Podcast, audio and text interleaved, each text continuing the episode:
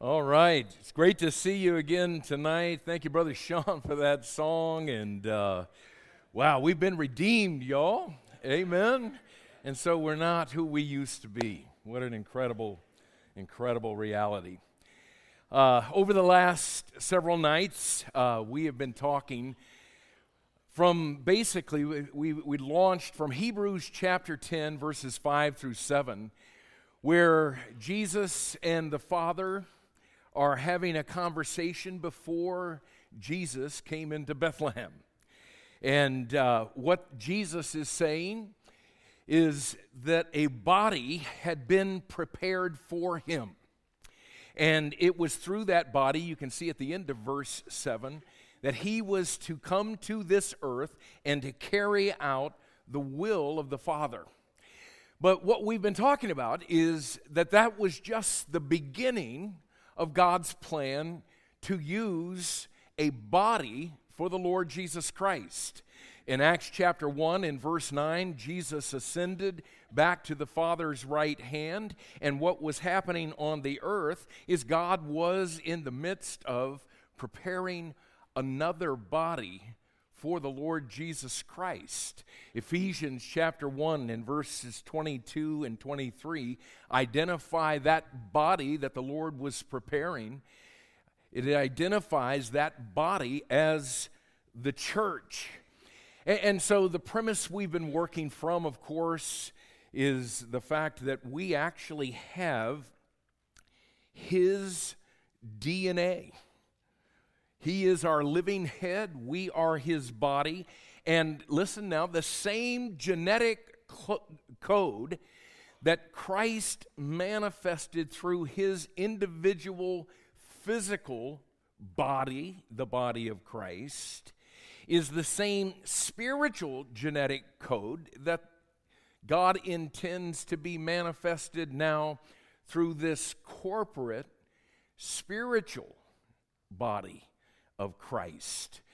Now, God wants to put His glory and all of His attributes on display through us. And so we've been looking at the qualities that Christ, or the attributes that Christ manifested through His physical body, to see how we then are to manifest that same attribute through this corporate spiritual body.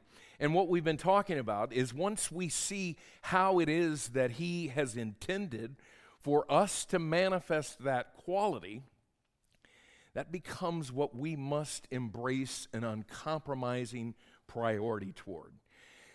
We, uh, those of us that are in ministry, uh, in terms, we're all in ministry. Uh, but those of us that are pastoring, we talk a lot about our philosophy of ministry uh, when pastors get together. What are the core values that your church embraces? And really, what we're trying to do is get our heads wrapped around the fact that we don't have the luxury to decide that for ourselves. It's dictated to us because of who we are as the body of Christ. And so, over the course of the last several nights, we looked at priority number one. This is in your notes. Because Christ is the Word of God, and now He wants to manifest the Word of God in this body, we must embrace an uncompromising priority on expository preaching. And we saw that's where this whole thing of the Word of God being displayed in the body of Christ that's where it begins. Ephesians chapter 4, verses 11 through 16. And, and, then last night we looked at priority number two and number three. Because Christ is the image of God, we must embrace an uncompromising priority on biblical discipleship. And again, if you weren't here, I would encourage you to go back and just see how that actually connects. And then priority number three, because Christ is the power of God, we must embrace an uncompromising priority on global missions. And now, tonight, we're going to look at the fourth and fifth attribute of Christ and see how that translates into the priorities that we as a local church must embrace. Priority number four because Christ is the life of God, we must embrace an uncompromising priority on exponential reproduction. On exponential reproduction. All right, now, so let me take just a couple of minutes to help us to connect th- those dots by biblically establishing the fact that our Lord Jesus Christ came to this earth to demonstrate, to manifest, to reveal to the world the life of God. I'm calling this section in your notes God's life in the physical body of Christ. And, and do you remember what Jesus said? This is a pretty familiar verse to all of us, I think. You remember what Jesus said in John 14, 6? He said, I am the way, the truth, and the what? And, and the life. And I know that this probably goes without saying, but I'll say it anyway. Notice that Jesus didn't say that the teachings of Christianity are the way and the truth and the life. And, and, hey, I'm all about the teachings of Christianity. I think they're wonderful, I think they're powerful. But listen, y'all, we aren't Christians because of Christ's teaching. We're Christians because of Christ's person. We are Christians not simply because of what Jesus said, we're Christians because of who Jesus was. We're Christians because He was the way, and He was the life, and He was the, the truth. He is all of those things. And that's why he goes on in the verse to say, No man cometh unto the Father, but by what? But by me. You remember that John begins his gospel in chapter 1 and verse 4 saying that in him, that is Christ, was life. And the life was the light of men. I think we understand that by the time the Lord Jesus Christ arrived here after 4,000 years of darkness since sin entered into the world, here comes the Lord Jesus Christ, and in him was not the spiritual death in Adam, but spiritual life in the Lord Jesus Christ. He came possessing the light of men because the world had been cast into utter darkness. Jesus said in John chapter 5 and verse 26 For as the Father hath life in himself, so hath he given to the Son, that is, in his earthly body, to have life in himself in John chapter 11 and verse 25. It says, Jesus said unto her, and that, of course, was Martha, I am the resurrection and the life. John came to the end of his life and he wrote in 1 John chapter 1 verses 1 and 2 that which was from the beginning which we have heard which we have seen with our eyes, which we have looked upon, uh, we've studied, and our hands have handled. And watch what he calls Christ here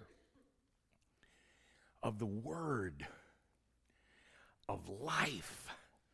For the life was manifested. And, of course, what he's just described in verse 1 hello? Do we not have that one? Okay, you guys have memorized it, I'm sure. But what he just described in verse 1 is what Christ did through his earthly body and how we could reach out and touch him, we could see him, we could gaze upon him. And he says, For that life was manifested, we have seen it and bear witness and show unto you that eternal life which was with the Father and was manifested unto us. And again, we can go to any number of places. I'm, I'm, I'm just trying to make sure that you're not thinking that I invented this quality that he's referring to here. John closes out his first epistle, still talking about it. He says in chapter 5 and verse 11, there it is. And this is the record that God hath given to us eternal life. And he didn't just pull it out of thin air. John says, and this life is in his Son. So there's no doubt about it. Christ came to this earth in the body of Christ to manifest to the world the life of God.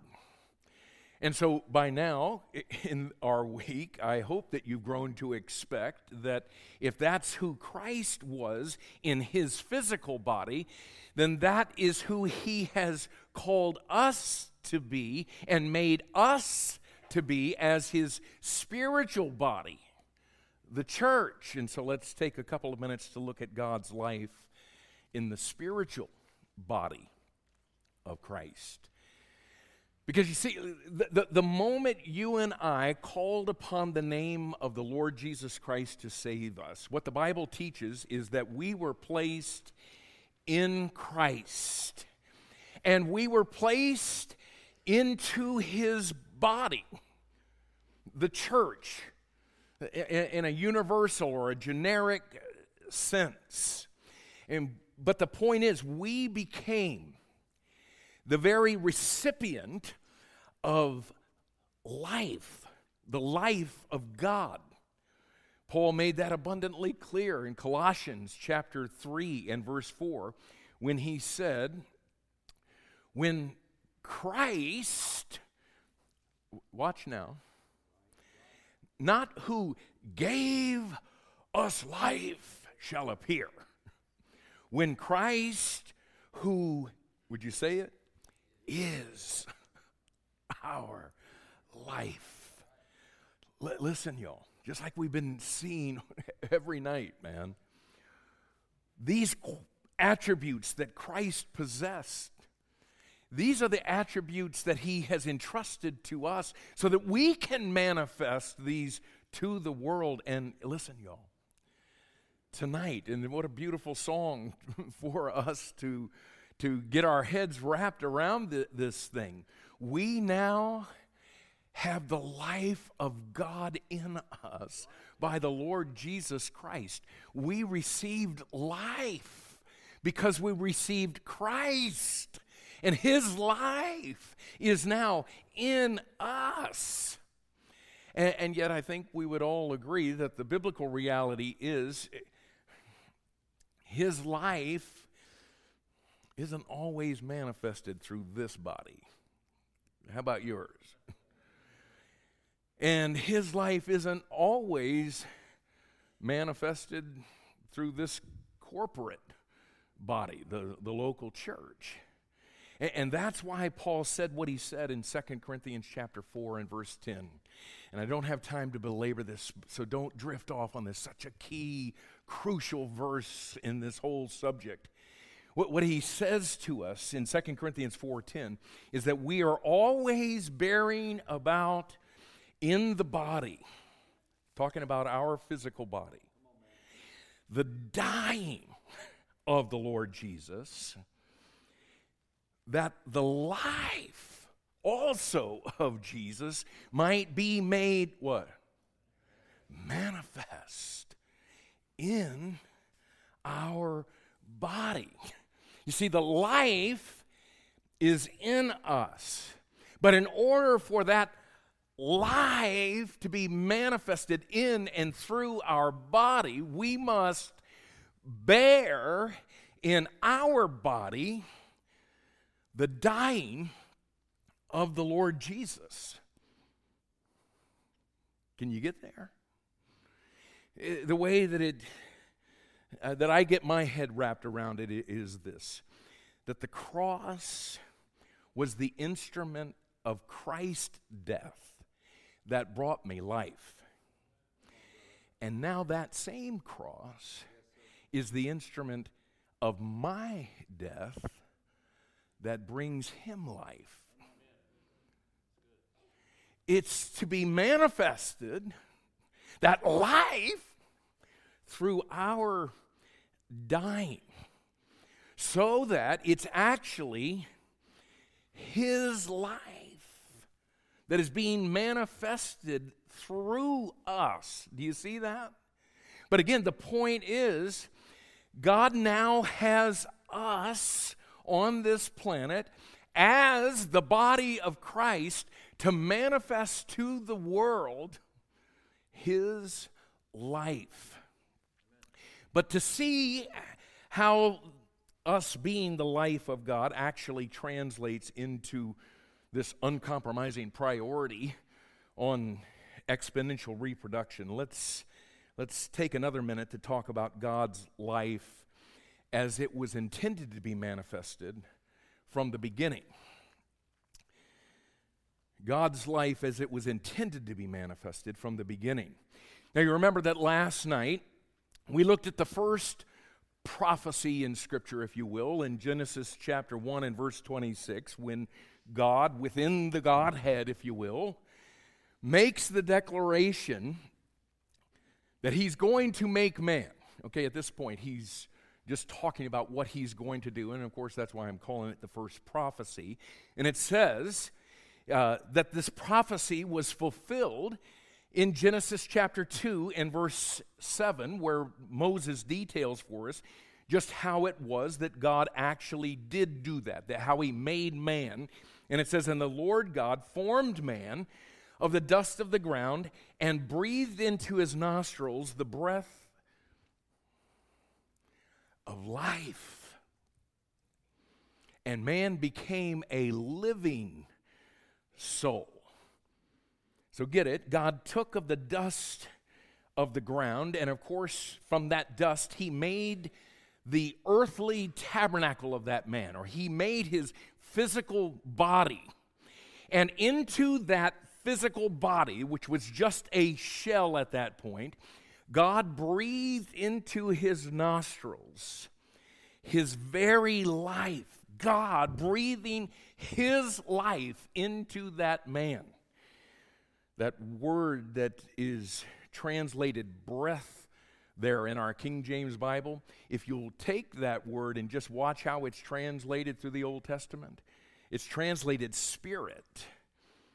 And it says that man became then a living soul.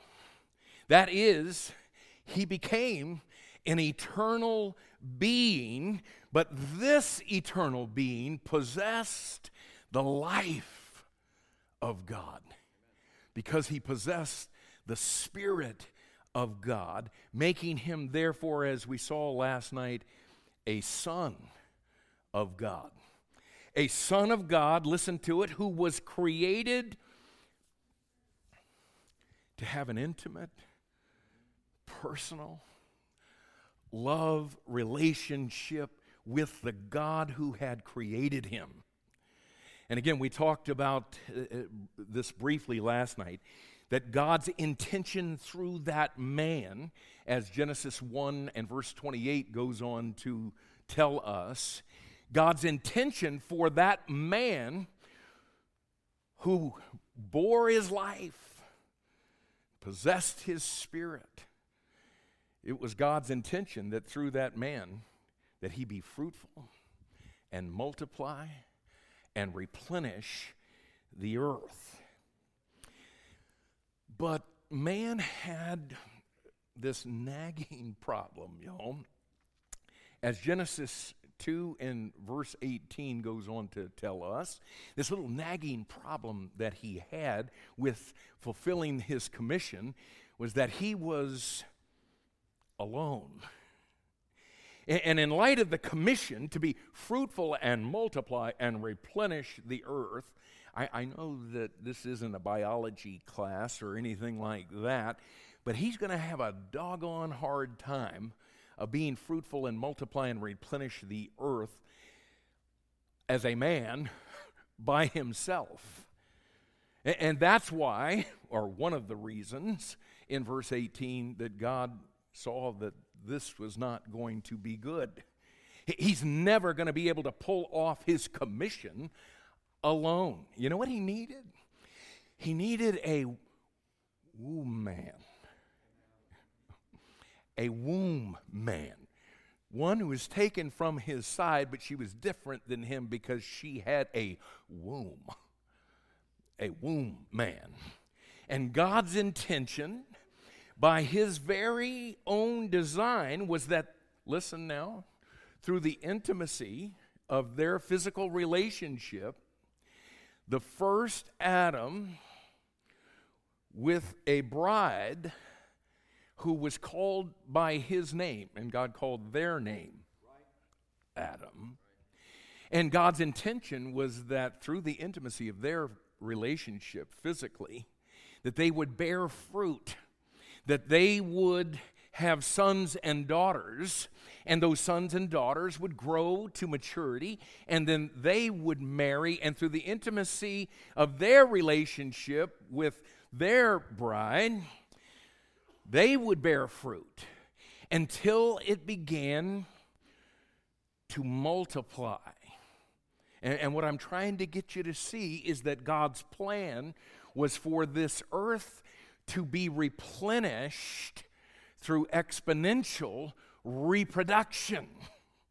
And as we saw last night, before man could even begin to get that process of exponential reproduction in operation, in Genesis chapter 3 and verse 6, he makes a bad decision and sin enters into the world. And then, because of that, rather than this world being replenished with sons and daughters of God who possess the life and image of God through exponential reproduction. According to Genesis chapter 5 and verse 3, the world was being exponentially reproduced. What it was reproducing was spiritual death in Adam's likeness and in reproducing Adam's fallen image. This child was born spiritually dead and in Adam's fallen image. And it was that way, y'all, all through the Old Testament. But then we come into the New Testament, and again, one is born in Bethlehem who has no earthly father. He is born of a virgin. And so he comes into this world born possessing the life of God and the image of God. And so he bears the title Son of God. And as we talked about last night, not only does he bear the title Son of God, but according to 1 Corinthians chapter 15, verses 45 and 47, he has another title, and that is the second Adam. Do you remember that? He, he's only the second person the second human, if you will, to possess God's life and God's image. And as the second Adam, God had a plan. And the plan was for the second Adam to take to himself a bride. And since in marriage the two become one flesh, we aren't just his bride, are we? As we've been talking about all week. Man, we are his body. And the plan of God for those of us who have received his life and his image, listen now, is through the intimacy of our relationship with the second Adam as his bride. God intends that we bear fruit. That we, as the bride and body of Christ, reproduce spiritual off, offspring. And the fruit that is born through the womb of our life, as we have taken our one husband's name, possessing his life and his image, listen, the fruit that is born was intended to be brought to maturity so that that fruit remains so that they our spiritual offering or offspring through the intimacy of their relationship with their one husband that they too bear fruit that remains. And so you know what we find I put this as the note in your study guide. God's plan through the second Adam is the same as it was through the first Adam. It was to be fruitful and to multiply and replenish the earth. The first Adam was to fulfill his commission through physical reproduction. The second Adam is to fill his commission through spiritual reproduction, but the end result was intended to be the same, and that is exponential reproduction. Okay, now, just like we've done every, every, night as we've begun to look at these attributes and see how that applies to us, we, we begin to ask ourselves okay, so what does all that mean? What does that look like in real life? And so let's take just a couple of minutes to talk about marks of a local body that embodies the life of God. Okay, we've all got his life. And so, what does it look like when we are genuinely, as the body of Christ, manifesting that? Number one, in a local body that embodies the life of God, would you listen, my brothers and sisters? Every person is focused on developing an intimate personal love relationship with Christ, resulting in bearing fruit. In John chapter 15 and verse 16, Jesus says, You have not chosen me, but I have chosen you. And, be it known that he's not talking about how we come to salvation. He's talking about how we fulfill our mission. And he goes on, and have ordained you. I chose that this is going to be how you're going to bear fruit, and I've ordained that you should go and bring forth fruit. I, I, hope we can get our heads wrapped around that. That every single one of us that have the life of God in us, God wants reproduction of His life by bearing spiritual offspring. But the way that we bear spiritual offspring is through the intimacy of our relationship with Christ. I, I, know we have younger people here. I'll be discreet in, in, in, this. Here, here's a couple, and you know they've been married for a few years, trying to have kids, and they don't have kids. So they both go into the doc, and they're running all kinds of tests to find out, you know, what, what's the cause of them not being able to reproduce. Everything shows up just absolutely fine. Doesn't seem to be no I- any problem. And so finally, the doctor says, uh, "Could I just ask you how often are you, you guys share intimacy together?" And they have this shocked look on their face. Oh, well, we never do that. And the doc is going to say, I think I might know the problem. You're lacking intimacy in your relationship. I'm not trying to be cold blooded, y'all. But a lot of us think we have grown to maturity and we have an intimate, personal love relationship with Christ. And He has chosen and ordained that we bear fruit. And I would just challenge you, challenge me, challenge all of us, that if we're not bearing fruit, that rather than passing it off as, well, that's not my gift,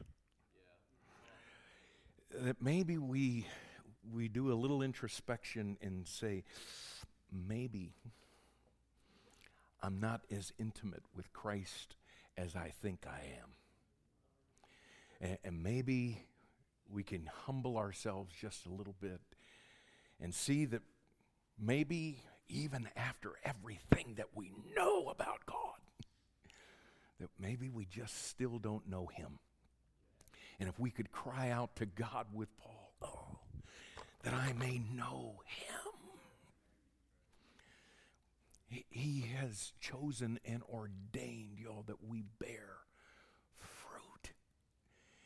And it will happen. I promise you, my brothers and sisters, it will happen out of an intimate, personal love relationship with Christ. And, and that's why, in the midst of everything that you're learning and all of you that are being discipled and going through ministry tools and training, and maybe you're a part of LFBI, but listen, man, it's not all to make you a Bible banger. if it doesn't result in bearing fruit, we're missing the point. And how can we ever get to the place of exponential reproduction, multiplication, the way that God intended for it to happen, if most of the people in the church have barren wombs? Listen, it's going to take us all. And so, listen, I, again, I, man, I'm not trying to put anybody on a guilt trip, but man, I would love for all of us to just say, Oh, Lord, I want to be so intimate with you that I bear fruit. And then, number two, in a local church body that embodies the life of God, every person then, this is after bearing fruit, every person then focuses on investing in their spiritual offspring so that they might bear fruit, so that that fruit remains. Just like John 15 and verse 16 says, that you bear fruit and that fruit remain. And if we'll invest in them, that fruit will remain. And, and again, they're not just going to show up for church, they're going to be reproducers. Notice the note.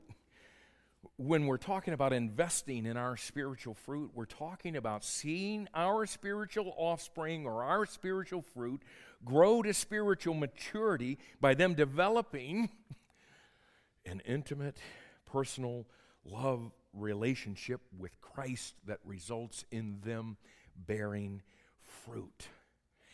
And may I, I, I may I just remind all of us that this is the end goal of discipleship? Again, not to make people walk around all studly because of what they know about the Bible, and we just can't wait for you to make some kind of little mistake so I can show you what's up.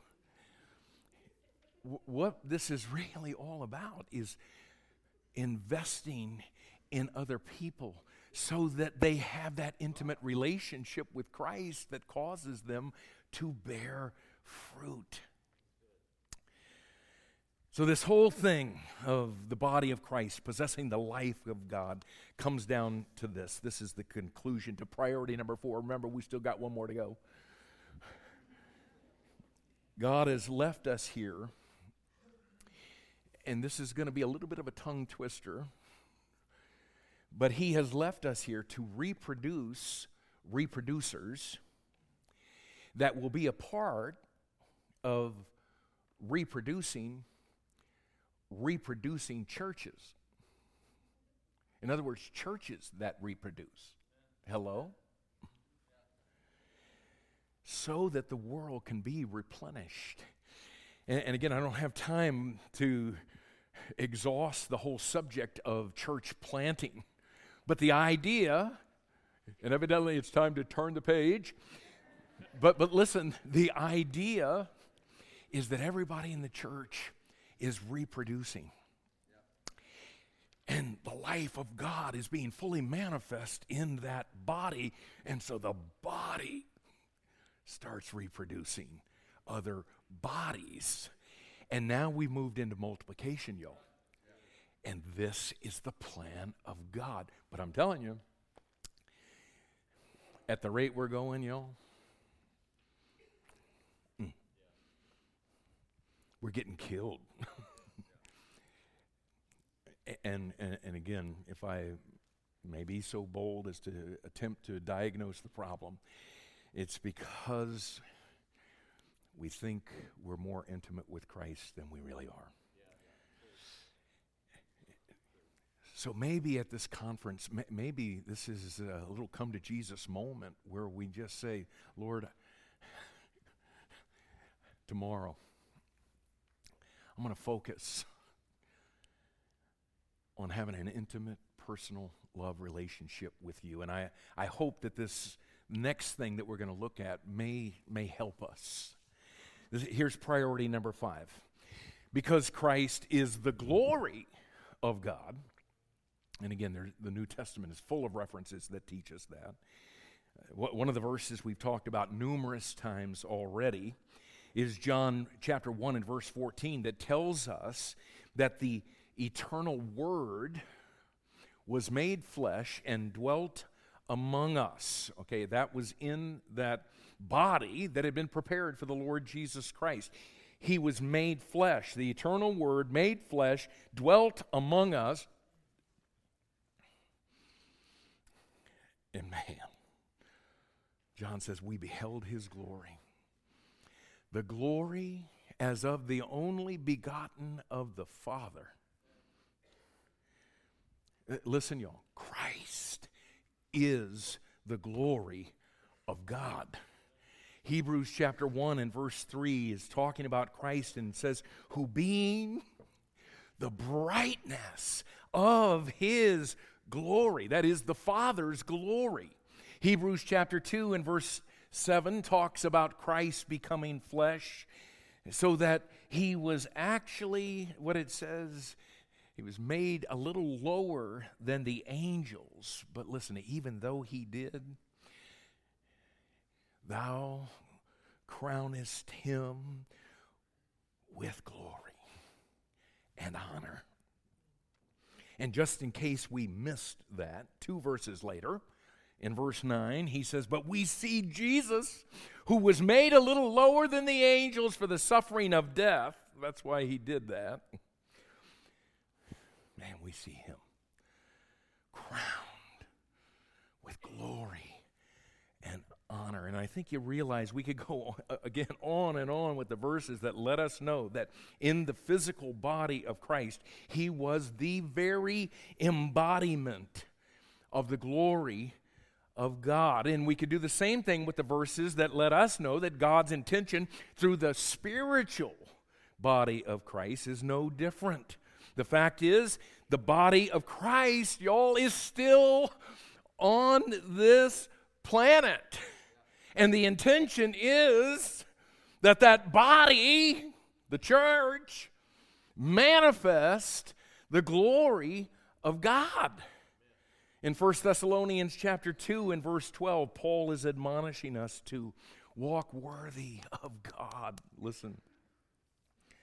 Who hath called you unto his kingdom and glory in Second Thessalonians 2 and verse 14, Paul lets us know that, that when the Father called us by the gospel that Paul preached, that it was so we could obtain the glory of our Lord Jesus Christ right now. In 1 Peter chapter 5 and verse 10, Peter calls the Father the God of all grace, hallelujah to you, who hath called us unto his eternal glory by Christ Jesus. Yeah, I, I, wanted to take you to some other references, but but after that, I think we get it, okay? And I'm submitting to you that that is the reason that we must embrace an uncompromising priority on spirited worship. Because listen, y'all, spirited worship is the vehicle through which we manifest the glory of God in the world. Ephesians 3:20 says, "Unto him be glory in the church by Christ Jesus throughout all ages. And so we must embrace an uncompromising priority on spirited worship. And when I'm talking about spirited worship, please don't think that I'm talking about lively or peppy music. Oh, they had some spirited worship there last night. Actually, I'm not talking about music at all. I'm talking about what Jesus said in John 4:23 that true worshipers do when he talked about us worshiping the Father. Do you, do you have that John 4:23? Okay. But you know this. We worship the Father how? In spirit. And it's not a capital S in spirit and in truth. And so, uh, once again, we've got to ask ourselves okay, from a biblical standpoint, what does that actually look like in the context of the local church? And, and so, let's, let's take some time to identify, once again, the marks of a local body that embodies the glory of God. And here's the first one in a local body that embodies the glory of God, every person is connected in our perspective of worship.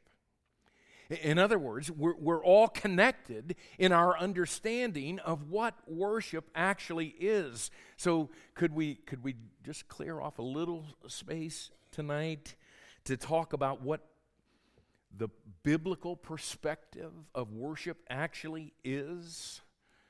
Letter A in your notes, the, the Old Testament Hebrew word for worship is that word.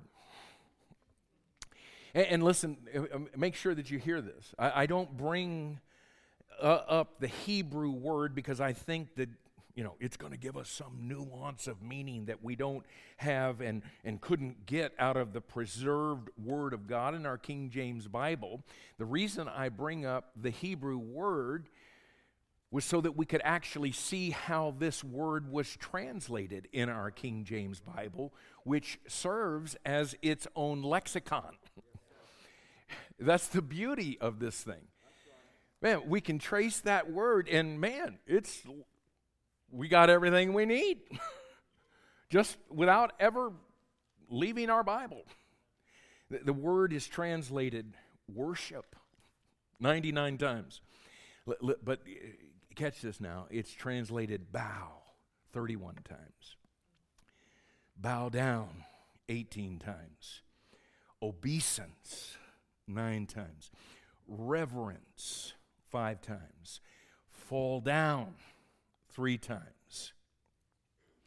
And, and, so, as we look at how God orchestrated the translation of that word, you know what we come away with?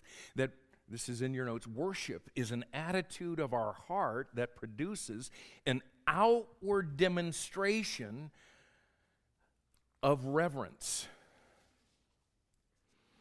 Can you see that just from the words that are used to talk about this thing of worship? So maybe we could say it this way Worship is our saying to God, Lord, I hold you in awe. Letter B, the, the New Testament Greek word for worship is that word, proskuneo, uh, or whatever. I, I, I don't mess with the Greek. But the word is found 60 times in our King James Bible. And every time that you find it, it's always translated the same way it's worship, okay? But just like we can go to the Old Testament uh, and we can look at the, the usage of, of, of the word, uh, what we come away with, and we can do this in the New Testament.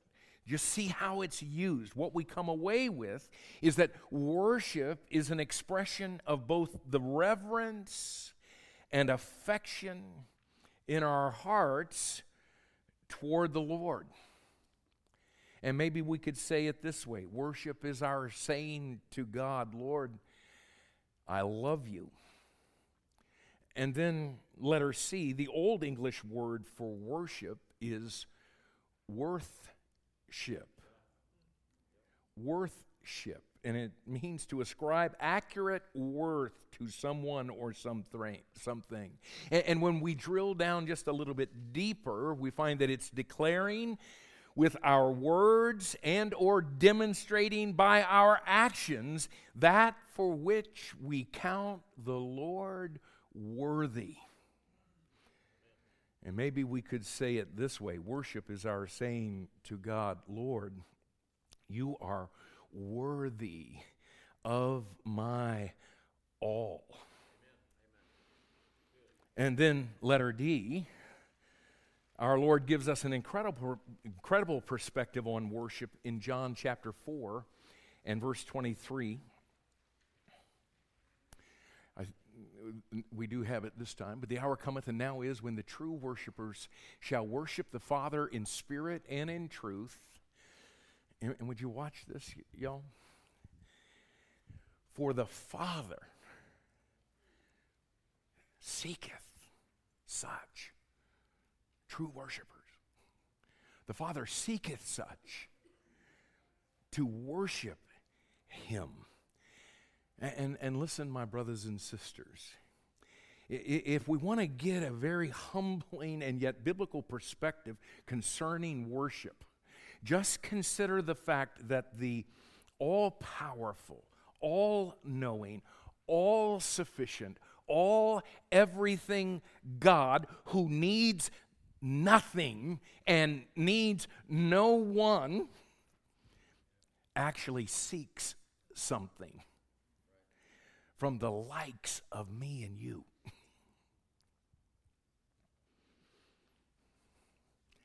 He's seeking our worship. Wow. And then letter E, our Lord also gives us an incredible, pers- incredible perspective on worship in Luke chapter 10, verses 38 through 42. I know that this is a familiar passage, but could we take just a second to, to read it? Matthew chapter 10, verses 38 to 42. Do we have that?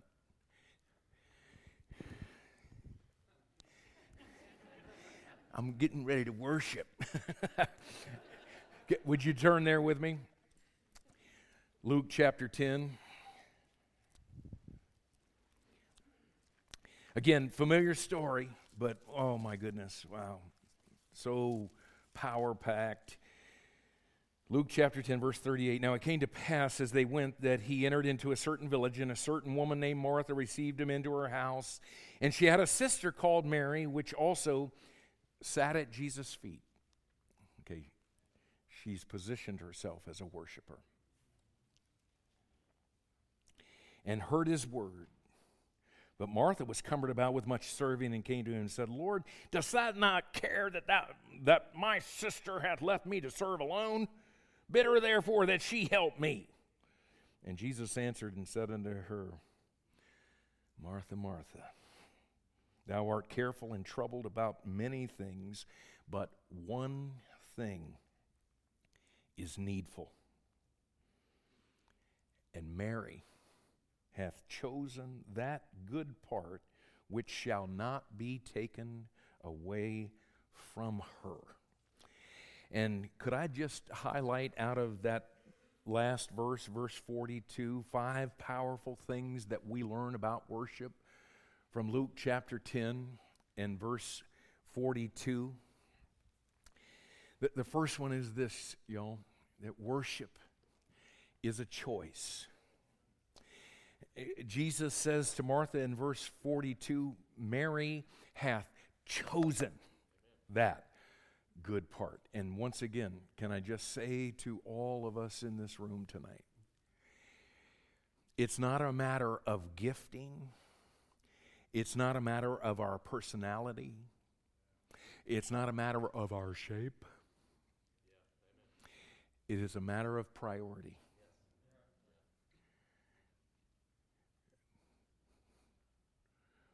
We're all going to wake up tomorrow morning and we've got a choice. What are we going to do? Number two, worship is more important than service. L- listen to what Jesus said to Martha again Mary hath chosen that good part. And what he's saying is in contrast to the part that Martha had chosen. And he tells her, This is the good part. She's serving, and I'm all about serving. Hey, we need you. But he's trying to get us to see that our service flows out of our worship. Number three, worship is eternal.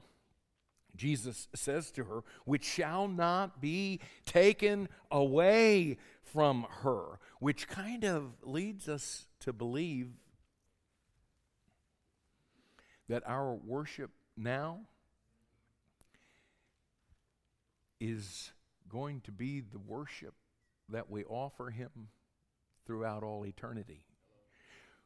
All that's happening right now, y'all, is we're just developing the capacity of worship that we're going to offer to Him.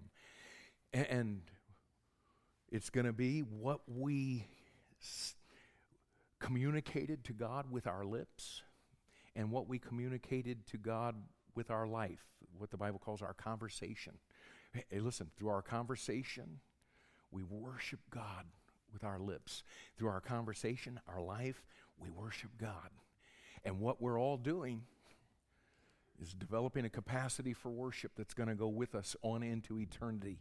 He says, which shall not be taken away from her. Number four, worship is the main thing and the main spring. Jesus says to her, all in these 20 words, man, but one thing is needful. One thing. And again, it's the main thing. And, you know, we've got an old adage about the main thing, but it's never been more true than with the subject of worship. The main thing is to keep the main thing the main thing. And may First Baptist Church and all of the churches in the living faith, may we never forget that the main thing, the one thing, is worship. It's also the main spring. Can I just, you know, I'm an old geezer now, and can I just tell you from an old geezer's perspective that a lot of times in Christianity, we spend a lot of time polishing the face of the watch and oiling the gears and changing the band when the watch doesn't work because the main spring is broken. And Jesus is trying to get us to see here that worship is the main spring of the Christian life. And when it gets broke, y'all, everything else just becomes a bunch of worthless shenanigans. And then he shows us a fifth thing worship is necessary. Again, Jesus tells her, but one thing is needful. You know what, y'all? We all wake up every single day with a zillion and fifty things that we need to do. We need to cook breakfast. We need to pack the kids' lunches. We need to get them to school. We need to go to the store. We need to work out. We need to go to the office. we need everything. And oh my goodness, if we could all just listen to Jesus tonight as he tries to tell us you just think you need those.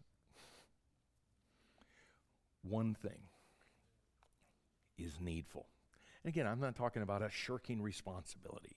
I'm just telling you.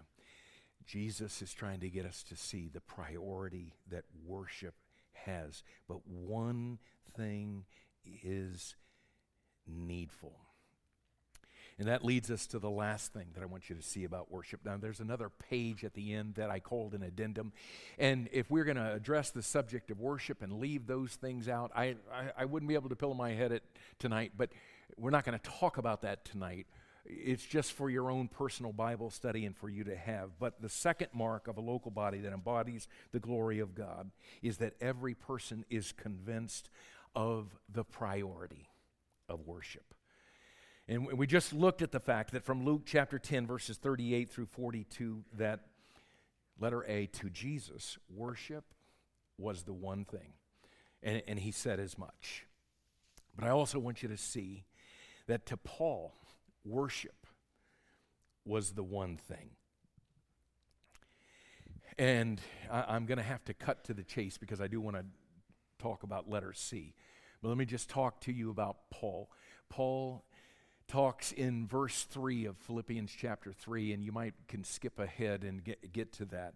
But what he says is that we are the circumcision which worship God in the Spirit and rejoice in Christ Jesus. Did you find that?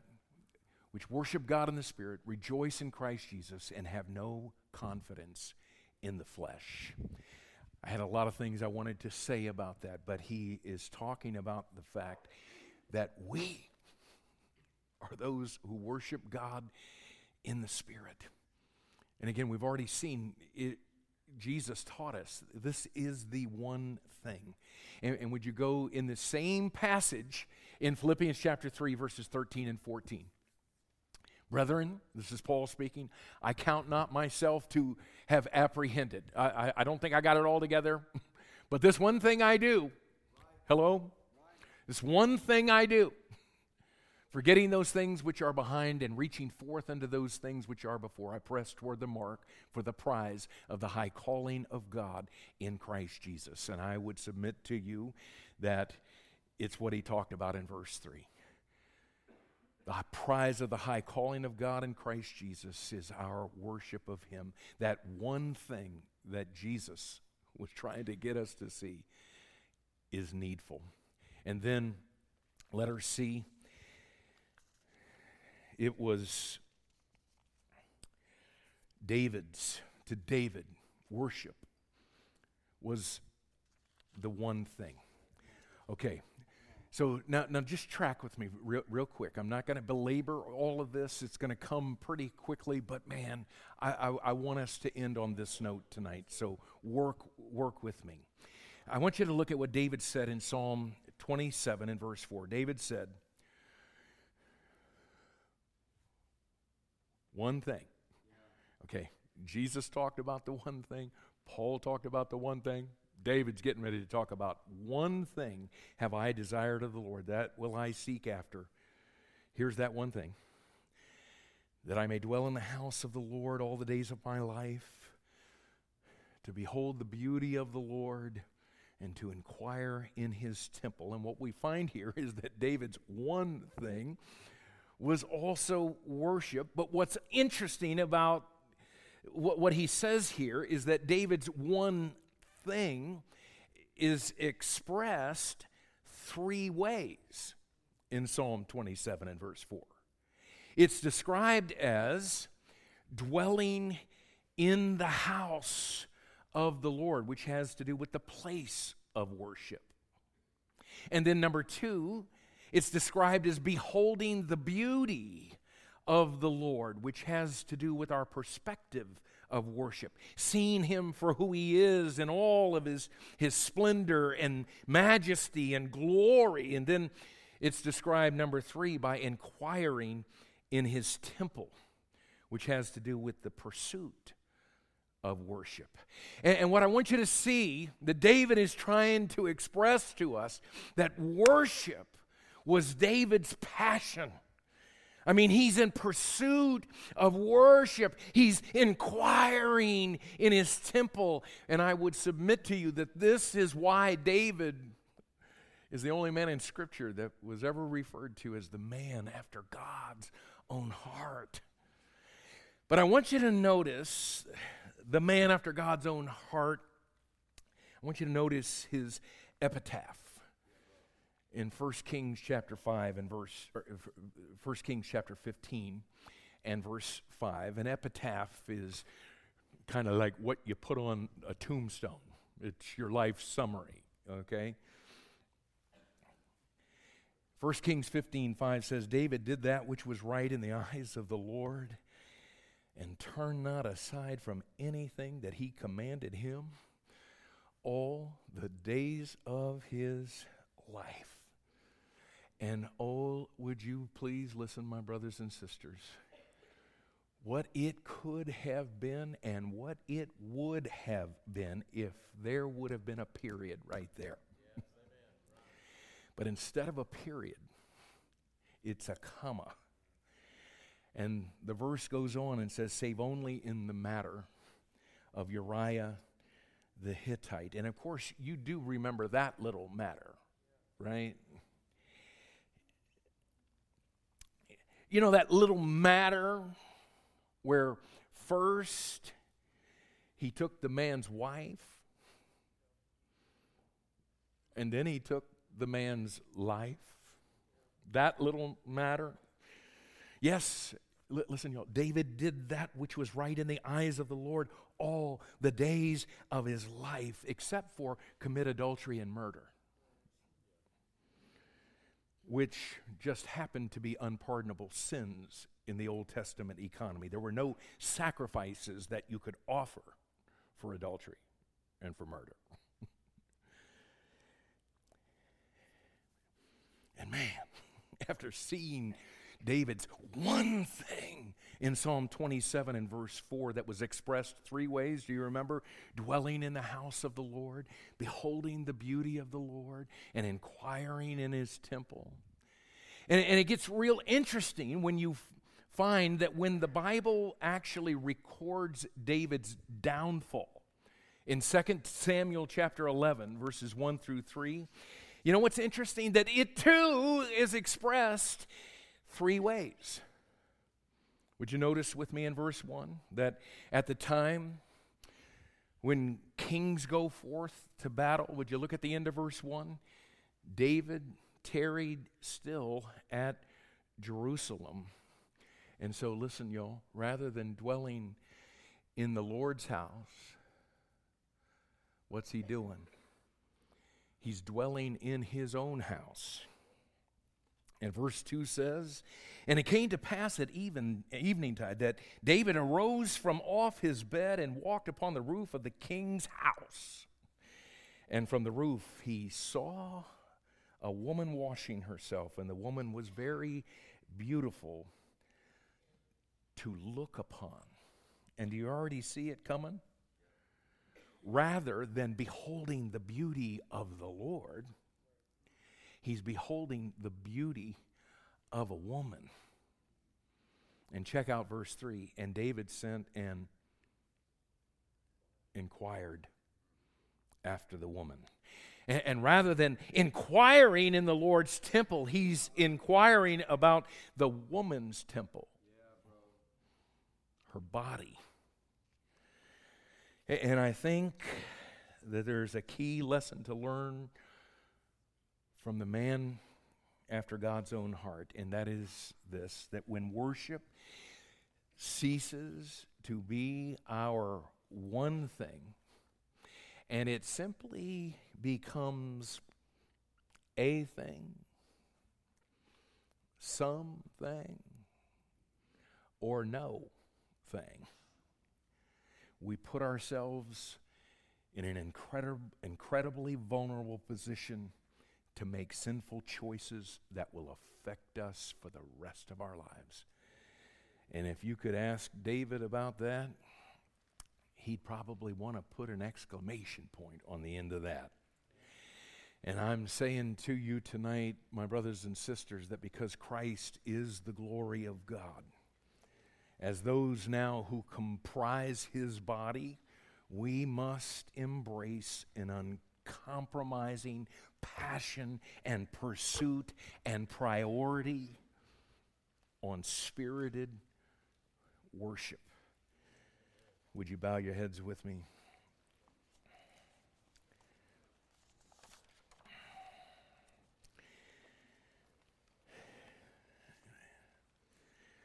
Lord, we recognize tonight that this thing of the body of Christ is certainly bigger than, than I think we ever imagined, especially when we recognize that the attributes that you displayed through your body are the attributes that we now are to display through the church, the body of Christ.